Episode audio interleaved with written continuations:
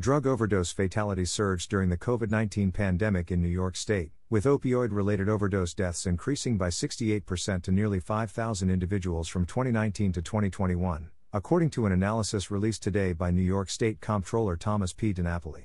The surge is largely due to a sharp increase in deaths from opioids related to illicit fentanyl and similar synthetic opioids. Overdose deaths statewide from opioids and all drugs, five thousand eight hundred forty-one, in twenty twenty-one surpassed the previous twenty seventeen peak by more than one thousand seven hundred fatalities. Too many New Yorkers have died from the misuse of drugs, but the jump in these numbers is alarming. It is a tragedy that devastates families and impacts our communities in countless ways, DiNapoli said. The data shows our battle against drug overdose deaths is far from over. State leaders must ensure an ongoing commitment of public resources and strategies, including new funding from legal settlements, and innovative, evidence-based solutions for the fight against this deadly epidemic to be effective. DiNapoli's report found. The share of drug overdose deaths in the state involving opioids increased to eighty-five percent in both twenty twenty and twenty twenty-one from sixty-nine percent in twenty ten. In twenty twenty-one, thirty New Yorkers per one hundred thousand died from drug overdoses and twenty-five per one hundred thousand New Yorkers died from opioid overdoses, compared to five in twenty ten. New York's opioid overdose death rates exceeded national rates in both twenty twenty and twenty twenty-one. Fatalities grew across all racial and ethnic groups. Death rates increased fivefold for Black New Yorkers, quadrupled for Hispanic or Latino New Yorkers, and nearly tripled for white New Yorkers. In twenty twenty, death rates were highest for white New Yorkers at twenty-eight point seven per one hundred thousand people. In twenty twenty, drug overdose death rates were higher than the statewide average, twenty-five point four per one hundred thousand, in ten of the fifteen counties for which Center for Disease Control and Prevention, C D C, data is available. Due to low death counts in most counties resulting in privacy and statistical reliability concerns, C D C data is only available for certain counties. The highest rate was in Dutchess County, where over forty-three per one hundred thousand people died of drug overdoses, followed by Niagara County, the Bronx, and Monroe County. The shocking news in State Comptroller DiNapoli's report on overdose deaths between twenty nineteen and twenty twenty-one simply reconfirms the need for an all-out effort to mitigate this crisis, said State Senator Pete Harcum, chair of the New York State Senate Committee on Alcoholism and Substance Abuse.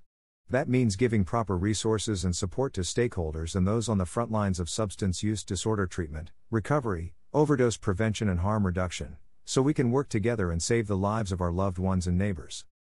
The first step in addressing a problem is understanding it, and thanks to State Comptroller DiNapoli's new report on the overdose crisis in New York, we have a roadmap for how to better support New Yorkers who are struggling so that we can stop the senseless tragedies that are impacting far too many families in our community, said State Senator Anna Kaplan. I look forward to working with my colleagues in the coming legislative session to implement the Comptroller's recommendations and continuing our effort to attack this crisis from all sides. I commend State Comptroller DiNapoli's dedication in the fight against opioid abuse, said Assemblymember Charles Levine.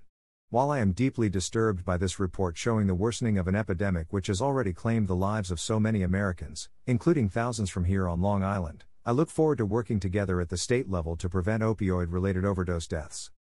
Overdoses continue to wreck families and communities across New York, and the recent post-COVID increase in fatalities creates even more urgency that we do more, said Doctor Jeffrey Reynolds, Family and Children's Association President/C E O.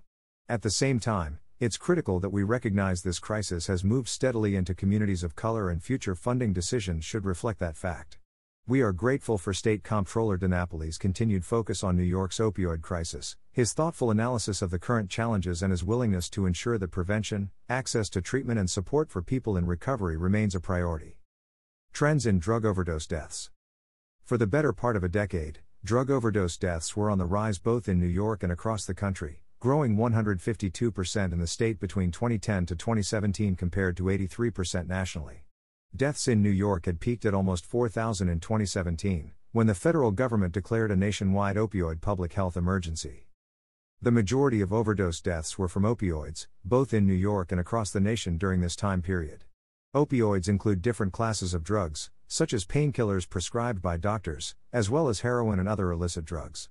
Nationally, opioid-related deaths grew from fifty-five percent to sixty-eight percent of all drug overdose deaths between twenty ten and twenty seventeen. In New York, the proportion of opioid-related drug overdose deaths was greater, growing from sixty-nine percent to eighty-two percent in that time period. Opioid overdose deaths surged by two hundred percent in New York between twenty ten and twenty seventeen. Opioid deaths then declined in New York for two consecutive years after the emergency declaration, only to increase again during the pandemic by sixty-eight percent. Synthetic opioids like fentanyl and tramadol, often mixed with other drugs, account for much of the increase in drug overdose fatalities in the state, growing from eleven percent of all drug overdose deaths in twenty ten to seventy-eight percent in twenty twenty-one. The C D C reports that most recent cases of fentanyl-related overdose are linked to illicitly manufactured fentanyl, which is distributed through illegal drug markets for its heroin-like effect and often added to other drugs because of its extreme potency, making the drugs cheaper, more powerful, more addictive, and more dangerous. Significant increases in mental illness over the past decade, particularly among young adults, are a contributing factor to the growing incidence of substance use disorder and drug overdose deaths. In twenty twenty, nine point seven percent of young adults aged eighteen to twenty-five, or three point three million individuals nationally, experienced serious mental illness, with less than sixty percent of affected individuals receiving treatment. State actions to address the opioid epidemic. New York has invested hundreds of millions of dollars in state and federal funding in prevention, treatment, recovery, harm reduction and education programs to address the opioid epidemic.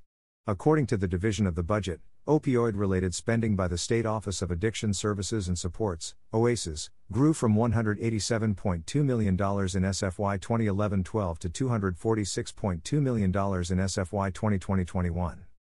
The executive projects that current year opioid-related spending will exceed five hundred million dollars, including two hundred nine million dollars in resources from an opioid tax, and litigation settlements with pharmaceutical manufacturers and distributors. A portion of settlement funds secured by State Attorney General Letitia James will be deposited into an opioid settlement fund, and an advisory board is required to provide recommendations by November first annually on how those funds are allocated by the legislature. Along with effective use of additional funds, DiNapoli noted workforce challenges facing treatment providers must also be addressed in order to overcome employee shortages, low morale and high rates of turnover.